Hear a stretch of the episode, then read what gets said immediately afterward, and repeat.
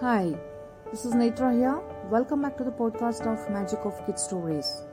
Today, I am narrating the story The Mouse Turned into a Lion. Let's begin the story. One day, a sage saw a mouse being chased by a cat. The sage, with the, his supernatural power, made him a cat to save his life. One day, a dog was chasing his cat.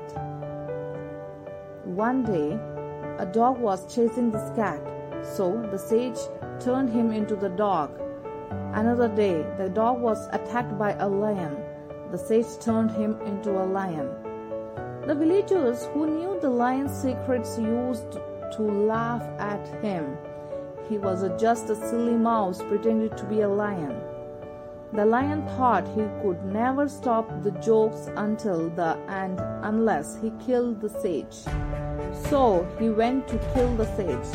But when the sage saw the lion was ready to attack, he said, Go back to your original self.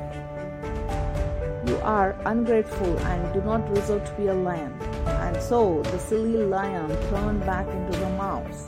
This is the end of the story. Hope you enjoyed it. I'll come back with a new story. Till then, bye